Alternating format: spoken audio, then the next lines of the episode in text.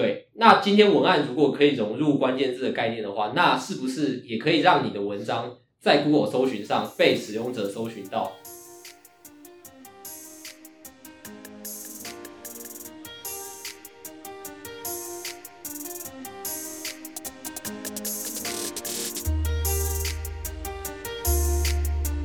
这次我们的 podcast 呢，主要是在 review 说，我们八月二十一号的时候呢，有对外举办一场讲座，是 SEO 文案的内容讲座。那这一次我们的 podcast 邀请到我们两位的专业的经理人，第一位是 J，那他是我们的 SEO team 的呃专案经理。嗨，大家好，我是 J，对。呃，目前我在就是即刻担任 SEO 的专案经理，简单来说就是负责我们公司所有有关 SEO 的专案，对，大大小小的案子。好，那我们第二位是我们的文案编辑经理 Red。Hello，大家好，安东你好。哎，那 Ray，你在我们极客的话，是主要是呃负责哪方面的业务呢？呃，主要是看那个客户啊，就是客户的文案的部分，就来我来负责这样。OK，好，那就是关于呃文案跟 SEO 这两个加起来的话，大家一定很好奇，我们今天的主题是要讲什么？其实主要是在 review 说，我们上个月在八月二十一号的时候，我们有举办 SEO 文案讲座。好，主要是在呃跟我们的大众呢说明说，为什么文案结合 SEO 会这么的重要，站在品牌上的理由是什么，然后站在 Google 搜寻引擎的角度是什么。那这边的话，请我们的 J 帮我们做简单解释一下，说我们搜寻上的习惯是什么？搜寻上的习惯哦，呃，这个问题其实，与其我要讲，你就是大家可能听众们或是主持人也好，就不妨先问问自己，平常为什么会在搜寻？你今天会去用 Google 搜寻吗？就是我今天当我有任何问题的时候，那我一定第一件事情，我可能。会问朋友啊，那我问朋友，可能诶问不到一个答案，可能朋友也不知道，或者他是一些比较专业性的问题，那你可能在很多事情都不了解，如何没办法得到资讯的情况，那你其实就会找 Google。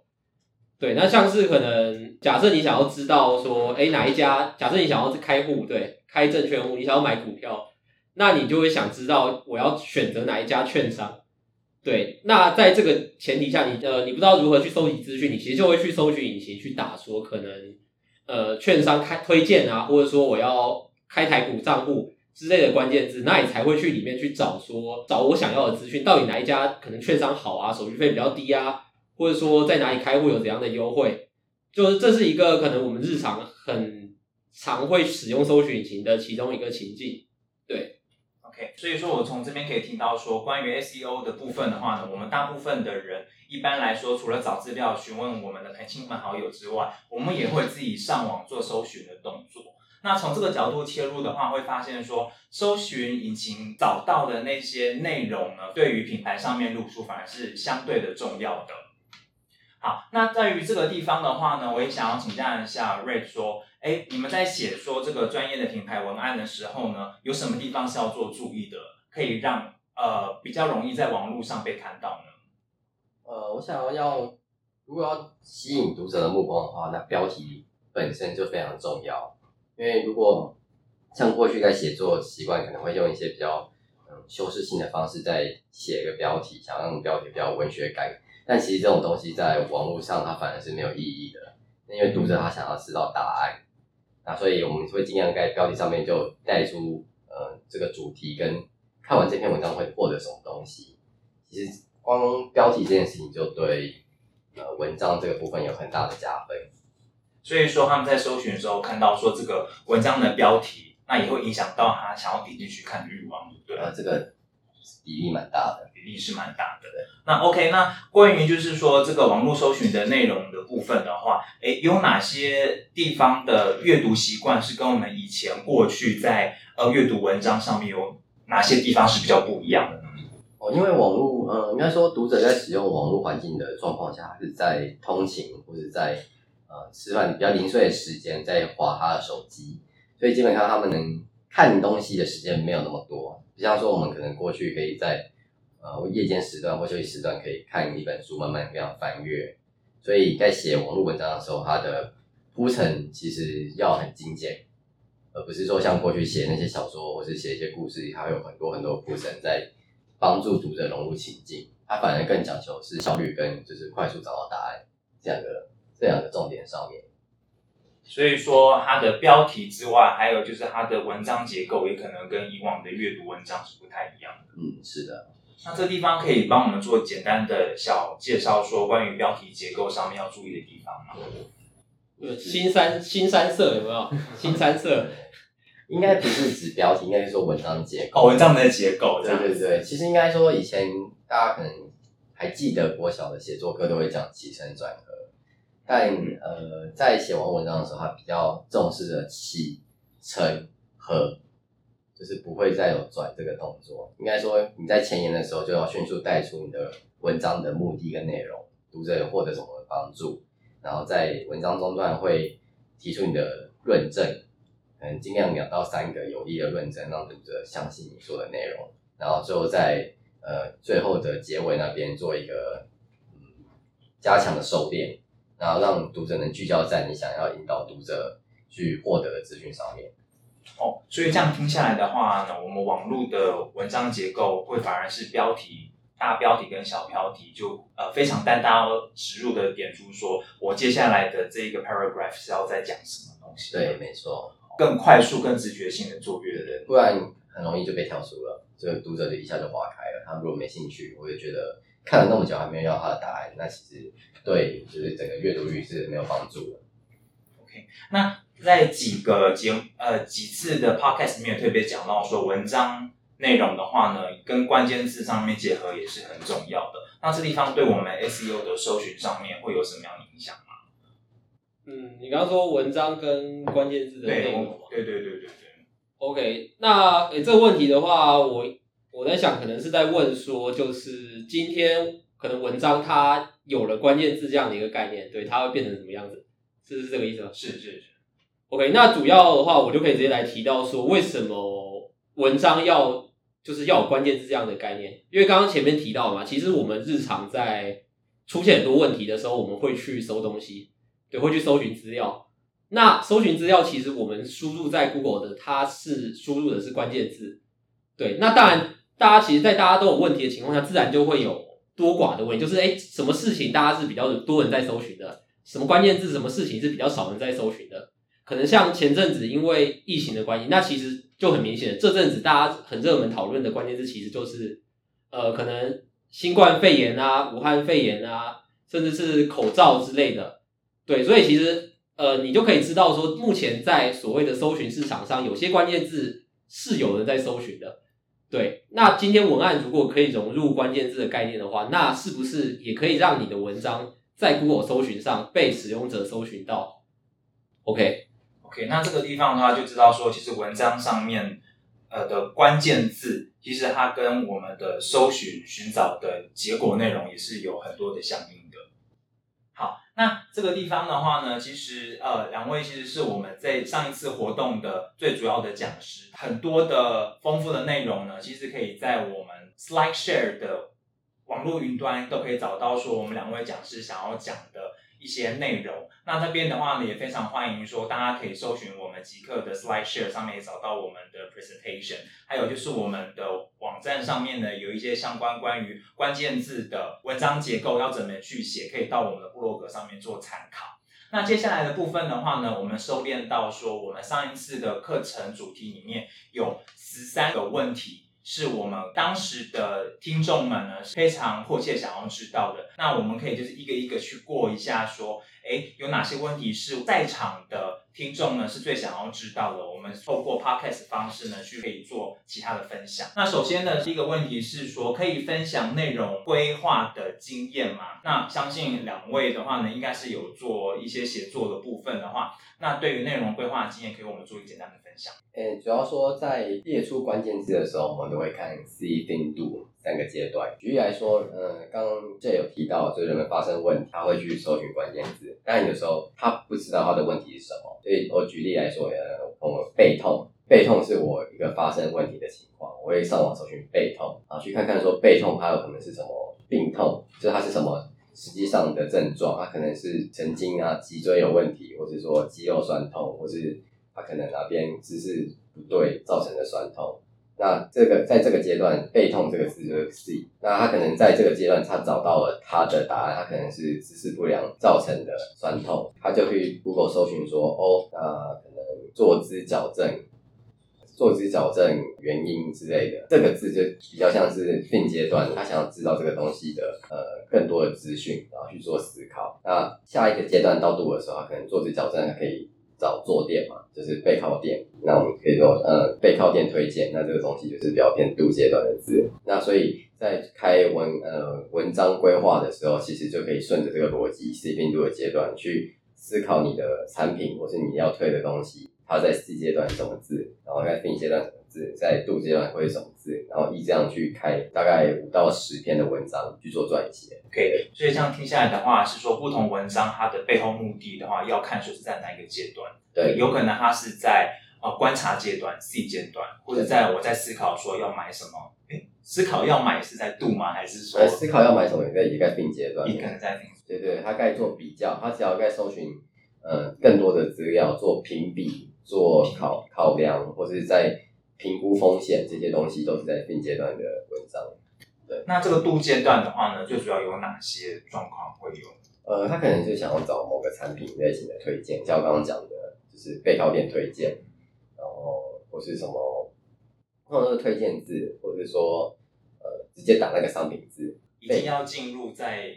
推荐哪些品项？对对，或是直接就是商品，就你打。你打背靠垫，这本身它出来的结果基本上也都是商品页。对对对对，这种这种东西，通常如就算没有推荐两个字，它也是满足阶段。那呃，我们接下来是要讲说关于检视 SEO 文章上面是否呃有达到原本的文章目的，我们这地方要怎么去做呃检视啊？那这地方是不是也要去做一些 SEO 流量上面的调查研究呢？嗯。其实就是如何检核自己的 SEO 文案是否达到就是文章的目的嘛。那首先，呃，你要去了解说，就是你写这篇文章的目的是什么？对，包含是说我们做 SEO，可能你的目的是要去做品牌的曝光呢，还是你希望透过 SEO 达到转单？这件事情就是你可能要先定义好你的 KPI 到底是说我是要去追求最后的转化率，还是说我要的是排名？对，还是所谓的曝光？对，以及是我想要得到实际进站点击数，那这是首先你要去知道你写这篇文章的目的。那我们撰写这篇文章，呃的成效，我们要去怎么去检核呢？那其实我们可以透过像是呃 Google Search Console 这样的一个工具，对，那其实就可以去得知到目前网站在可能搜索引擎上，你这个页面这篇文章在哪些关键字是有排名的，那它的点击是多少？对，那除了用这样的工具，你也可以实际去搜寻。可以自己去可能用透过呃 Google Chrome 的无痕视窗去打你要的关键字，自己去搜寻，看它实际的排名。那这样其实是最准确的啊。对，那再来是说，如果你想要去得知你最后的转换的话，或者是说你文章最后面到底有没有使用者看你的文章，最后面到我们的网站上下单，对，那你更进一步的，你可能会需要用到 GA，对 Google Analytics 这样的一个工具去得知成效，对你最后面转换的成效。OK，那这边从我们的 J 经理这边有听到说，他不用加经理，我们的 J 这边啊，太害羞了，杨经理，杨经理哦，杨经理，杨 J 这样子。OK，刚才我特别提到说，我们这个文章上面的。目的性的话呢，要先从我们的行销策略面去做着手，说它到底是为了转单，还是为了去做理念上面的宣扬？你要先把它的目的去做厘清之后，我们再来进入说用各个工具做追踪。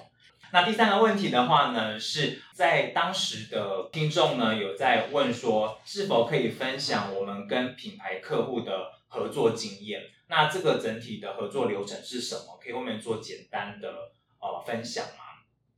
嗯，这个要以我们公司目前的合作流程吗？还是对，就是可以，没关系，就讲说我们极客吧，就以我们极客为例。OK OK，那我就先以，就是我先不讲角色，角色面，我可能就以 SEO 专案的服务流程来讲。好，对，那首先可能今天，呃，今天一个品牌客户他要去做可能 SEO，对 SEO 的话，当然，当然这问题可能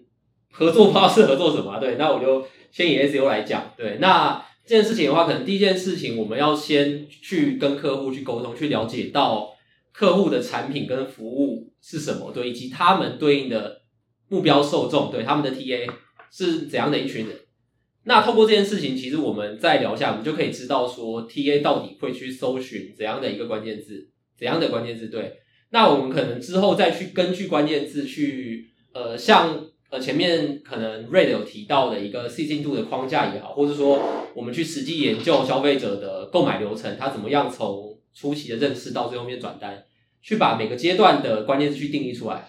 OK。那定义出来之后，包含我们这边就可以去撰写对应的 SEO 文案。对，那最后面在文章上线之后，我们持续去做观察跟优化。OK，这主要是呃，可能是在 SEO 文案这一部分的合作流程啊。对，OK。那对于我们的品牌文案呢？品牌文案的话的合作方式，大概会是哪些？其实刚就已经有提到说规划关键字的部分，那我们就是会先去开出我们认为可以操作的关键字。然后让客户去做挑选，然后去做确认，说每篇的文案议题会是什么样子的，然后去去一一解释说为什么关键字要这样开，然后彼此每篇文章之间的布局是怎么做串联的。OK，这地方的话听下来还是要回扣到它整个呃行销的布局规划是怎么样。没错，没错，对。Cool，好，那再来是我们进入我们第四个问题。啊，这边有提到说是否有回测工具可以分享啊？可以知道自己写的文章要怎么做改进，或者抓到目前的受众类型。我们应该还有一些蛮不错的小工具，也可以请我们的 Jenny 经理做一些简单的分享。哦，OK，呃，好，OK，那是否有回测工具可以分享的？那这边的话，其实有呼应到我前面可能学员提到的，我如何去检视自己 SEO 文案的成效。那这边包含是说，呃，其实我前面有提到有 Google Search Console 跟 Google Analytics 这两个工具，其实可以去交互去做使用。那包含是说，第一个问题，我要怎么知道我自己写的文章可以去做改进的？那其实我们就是可以透过呃，包含是说 Google Search Console 去看，去看说你目前在哪一些你的文章在哪一些关键字是有表现的，对，哪一些关键字可能表现不够好，那我们就可以去。呃，透过这个工具，我们可以得知它的包含说它的曝光次数啊，跟它的排名啊，跟点击，那我们就可以得知说，我是不是要去针对先针对所谓它目前排名好的关键字去优化，还是说我要去针对的是其实是曝光量大的关键字去优化？OK，那我要怎么去知道文章怎么改进？那其实呃，第一个是我我要去知道调整方向嘛，刚刚讲的是方向的部分，哪些关键字可以可以优化？那至于改进的方法这边的话，可能就会呃需要一些在。SEO 文案上的一些技术，不管是我要去研究怎样的议题，Google 是比较喜欢的，甚至是说我在撰写 SEO content 的所谓的架构，对，怎样子写出 Google 喜欢的架构，那这就可能是需要呃去研究的部分。好，然后第二个问题是，我要怎么去抓到目前的受众类型呢？那这件事情其实我们可以透过刚刚提到 GA 这个工具去看，对，那 GA 里面其实你。呃，里面有一个叫做目标受众的功能，它可以去看到说目前网站可能进来的流量，你可以把它的区隔调整成就是呃搜寻搜寻流量，对，调整成搜寻流量之后，你就可以知道说，呃，你再把它的它的维度吧，还是对，应该是维度，维度把它选成你目前的文章，对，其实 GA 它还蛮好用，它可以在里面去调整各式各样的，你可以知道说你网站中的哪个页面啊是透过什么流量进来的，对你同时也可以去得知。这些进来的流量的客群是属于，譬如说男生女生，还是说他的年龄层是怎样，甚至说他的居住地点、他的兴趣，你都可以透过 GA 去得到一个蛮算蛮完整的一个资讯。好，那呃，下一个问题是说，对于新创公司在产品概念尚未普及的情况下，会如何建议内容规划语境？他这个问题是在说产品概念尚未普及，是指说要在推广这个概念吗？市场还没被教育吧？还没市场还没有被教育。这种新新新形态的产品。OK，那这样子的话，要教育要怎么样去教育我们的市场？主要的话，可能他看他的这个产品是从哪个那个旧产品研发延伸出来的，对？那它的区别跟旧的产品区别在哪里？这部分要先让 TA 知道，去得知这些讯息。对，不然说他。或者说，如果它是完全一个崭新的新产品，那它的功效，它可以解决什么痛点这些东西，它其实可以往那个方向去做规划，然后让就是原本拥有那些痛点的读者知道说他们有新的选择。听下来说，也可以先从痛点着手，等于说这个产品的话，它有在不被人家知道的情况下，它可以解决哪些生活上的问题？对对对先从地方来做下手。嗯，这边稍微这个举例一下，就是以个人的经验，像我可能是平常蛮在关注一些落法、掉法议题的，对。就假设今天可能是一个新创公司，它做的是一些可能诶可以生发的药物，对它可能诶产品已经尚未普及，它要怎么样让像我这个客群，对我有落法问题，我怎么样知道这个产品？那其实它就是像刚刚瑞德讲，它可以去针对所谓的，不然说掉发啊，或是一些秃头这类的关键字，就是比较早期可能会接触到，可能会接触到这个产品的一个议题或是需求，那去可能去规划内容相关的经营，那可能就会吸引到像我这样的读者，可能我看一看觉得。哎，你们的这个产品好像真的蛮有用，有有办法可以对可以生发，那我可能就会去尝试这样的一个服务。其实我就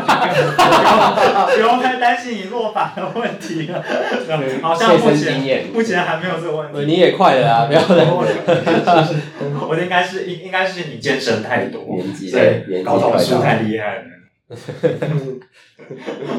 我不要再继续讲吧。好，那。我们就是进入到我们的第六题。如果我的客户无法清楚描述 TA 轮廓，我可以如何切入？有哪些面向？呃，我记得 Ray 之前有在呃我们的活动讲座上面有讲说，如果你有没有办法清楚定义 TA 的话，那等于是没有 TA。就是有些客户有迷思啊，就觉得他们什么人都可以卖。对，那其实这种东西。在网络上 TA，就是读者是谁，其实很一清二楚。因为他的关键字，假设说今天是清洁用品，那他说哦，是每个人都需要清洁，不可能。清洁用品光用想着就可以知道它是家庭主妇会去需要的东西。那这种东西，其实你 Go 你 Google 清洁用品，它出来的前面第一页的文章。基本上都会，他的口吻就是对妈妈的家庭主妇，或者对就是那种清洁，就是比较从事清洁相关的那个族群去做去做推广说明。但其实 Google 它本身这这是有一种人性化的一面，我觉得就是它的搜寻结果出来，其实就是受使用者的累积，所以你可以透过那种搜寻结果去看一下，说文章每篇每篇文章在想要沟通的对象是谁，然后去抓说你忽略的轮廓这样。所以其实不是没办法定义 TA，而是不知道怎么去找寻自己的轮轮廓，产品轮廓适合是哪些呃使用者这样子。那可以透过 Google 搜寻的方式去反向去找，说有可能会是谁。是的，OK。那当然一家公司应该都会有销售报表，你也可以看一下。然后真的不行，就是刚刚这提到的，就是 GA 的部分，他可以去看他的搜寻流量是从哪个族群过来的。那其实更具体一点，用数据说话。对，用数据说话。好，那再来是说，呃，撰写文案上面的话，有一些比较艰涩的术语，是否有一些讨论空间？那在实作上要如何看待？例如说，在分享知识的文章时，而非介绍产品或导购时，太白话的文字是否会有反效果？呃，这个问题的前提是因为我们在呃课堂讲座上面说，要让大众听得懂的语言去呃认识你的产品或者认识你的东西。那这个地方的话呢，我觉得可以再做更细致的上面的说明。可以。那我我觉得这个问题主要回扣到一个是你的文章布局是怎么去怎么做编排的，因为。呃，像刚刚讲 C 病毒阶段，你 C 的话，通常是要让读者越多读者看到你的资讯是越好，因为等于是一个漏斗式的漏斗式的概念，你上面能捞到更多，越多读者越好。所以在这个阶段，你用太艰涩的字字眼，基本上读者他会笑，因为他看不懂。但如果你要去收敛聚焦讨论到一个比较呃有知识门槛，就比较。需要深入在这个领域的人才懂得懂术语的时候，你当然可以写这些东西，比较艰涩的用语。就是这也代表说，他的阅读族群就是小，因为他有知识门槛，遇掉了很多不懂的人。所以你在文章布局的时候，你可以大部分都是以白话为主的文章。但如果你要特别聚焦为某一两个族群去写比较呃深入的文章的话，你当然可以写。那当然，那那两篇就是做一个连接，在其他篇就是做一个连接，说那如果想知道更深入的内容，可以再看这一篇这样子，对不对？所以说可以再分第二层下去，先从粗浅的，要再看更深层的，或是更有知识性上的呃文章的话，可以欢迎再看对，推荐。就回扣到这个呃文案布局的部分。OK，再来是说，如果是一个新的网站的话，要怎么样规划网站 SEO 的文章内容经营呢？如果是锁定了一个主题，要怎么知道说，哎啊，这个主题内容大概要写多少？那除了篇章之外的话呢，那通常我们一般每一篇单篇要多少字会是较适合？OK，诶、这个问题的话，就今天如果是一个新网站，那他要去做 SEO 的话，那我们第一个，我们其实会希望的是，我们希望是以可以先聚焦在某一个主题去撰写 SEO 文章跟经营内容。有些产品可能它它的 TA 也许是两三种，所以它可能这两三种分别会对应到不同的议题或需求，或者是说它网站的产品非常多样。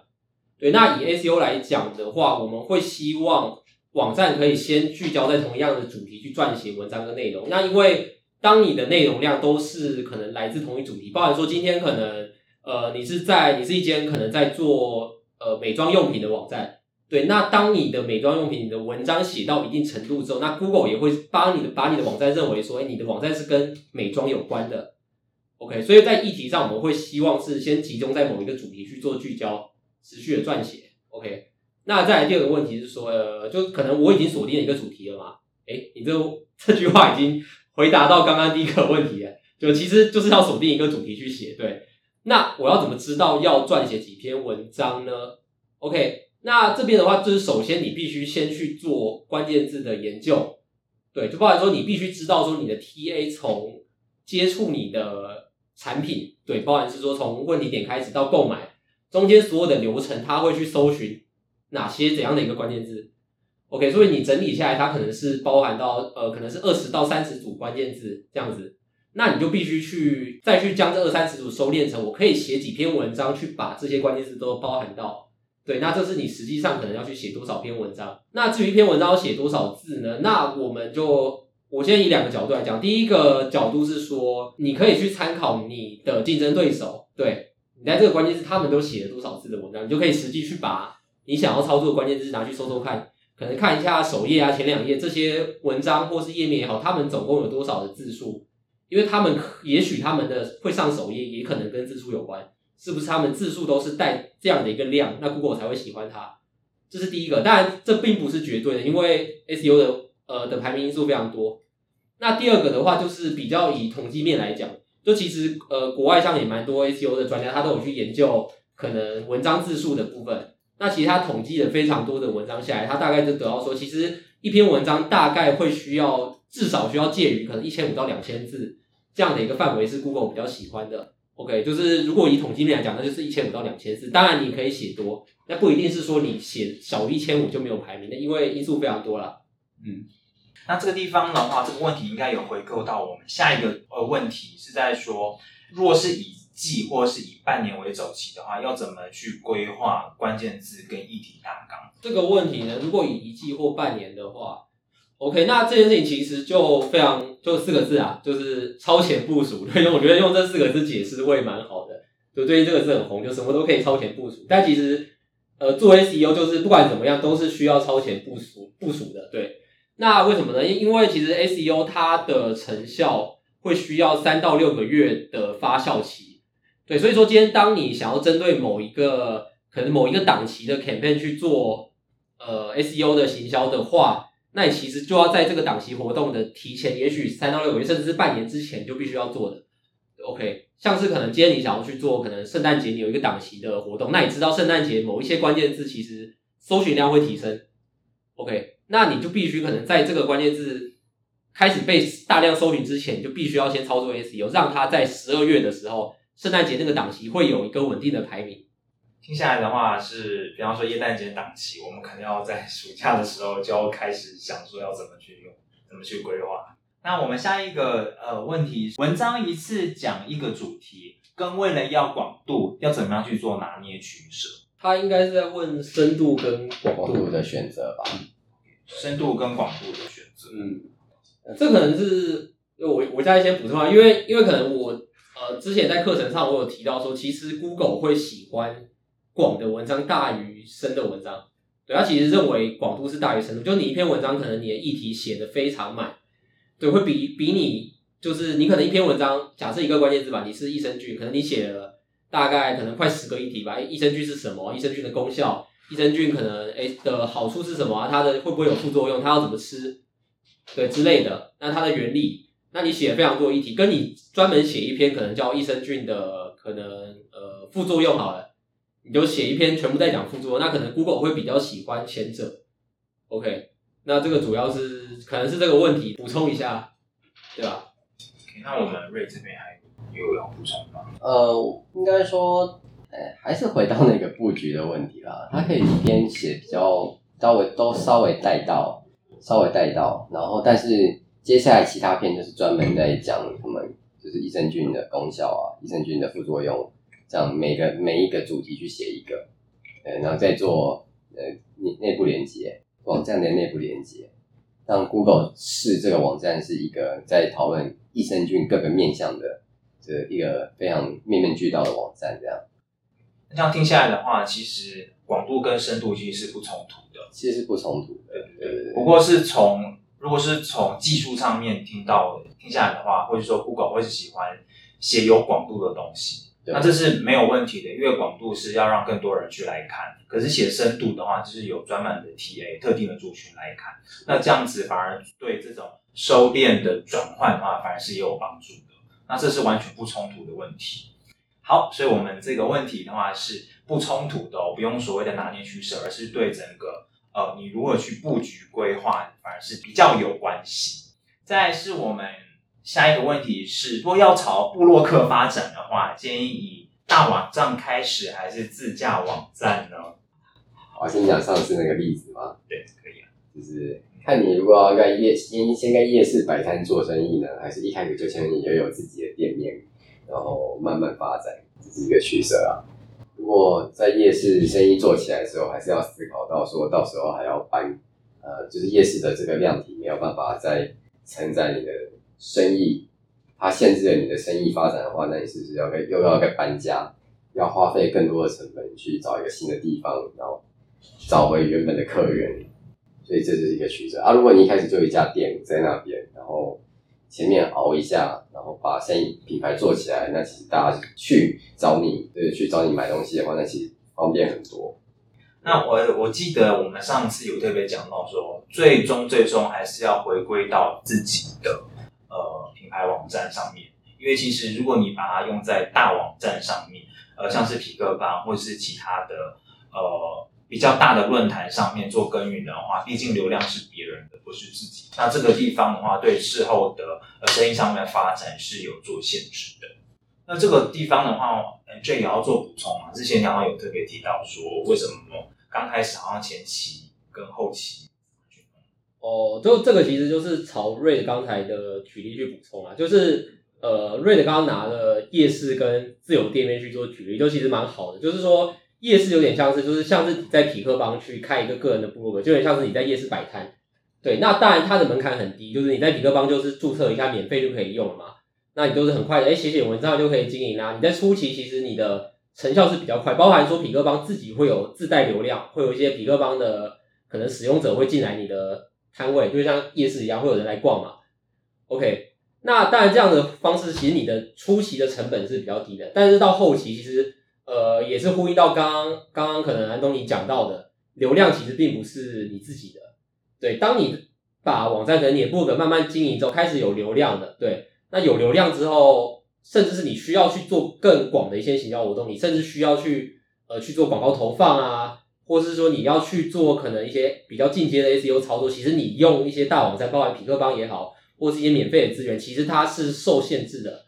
对，包含是说，如果你到到到那个时候，你再考虑去搬站，其实，在 SEO 上也是会有一些呃，包含是说行销成效的一些要怎么讲折损嘛？因为是说以 SEO 角度来讲，搬站这件事情，就其实我们会需要一些技术面上的操作，像是转址这个动作。但是对于说，哎，匹克邦也好，或是你今天在 Medium 啊这样的一个布洛格平台，对它其实是没办法帮你去做一些转址。譬如说，你今天写了一百篇文章，你要自己架一个网站，然后把旧文章再转转过去嘛，丢到新网站上。但其实这件事情，如果你是在比克邦上做的话，你会就会对于 Google 来讲，你的文章它其实是会做一个呃，像是直接帮你做断头的那种感觉，就是说你原本在 Google 其实你会有一些文章有排名的，但因为你搬站，可能这些文章会的排名会直接消失，从零开始。对，因为这些免费网站没办法帮你去做一些技术上的设定。OK，那就回到刚刚瑞德一开始讲，就是虽然你一开始你自家网站你的成本也许会比较高，流量也比较不会不会有那种像你在匹克邦会有自带流量进来，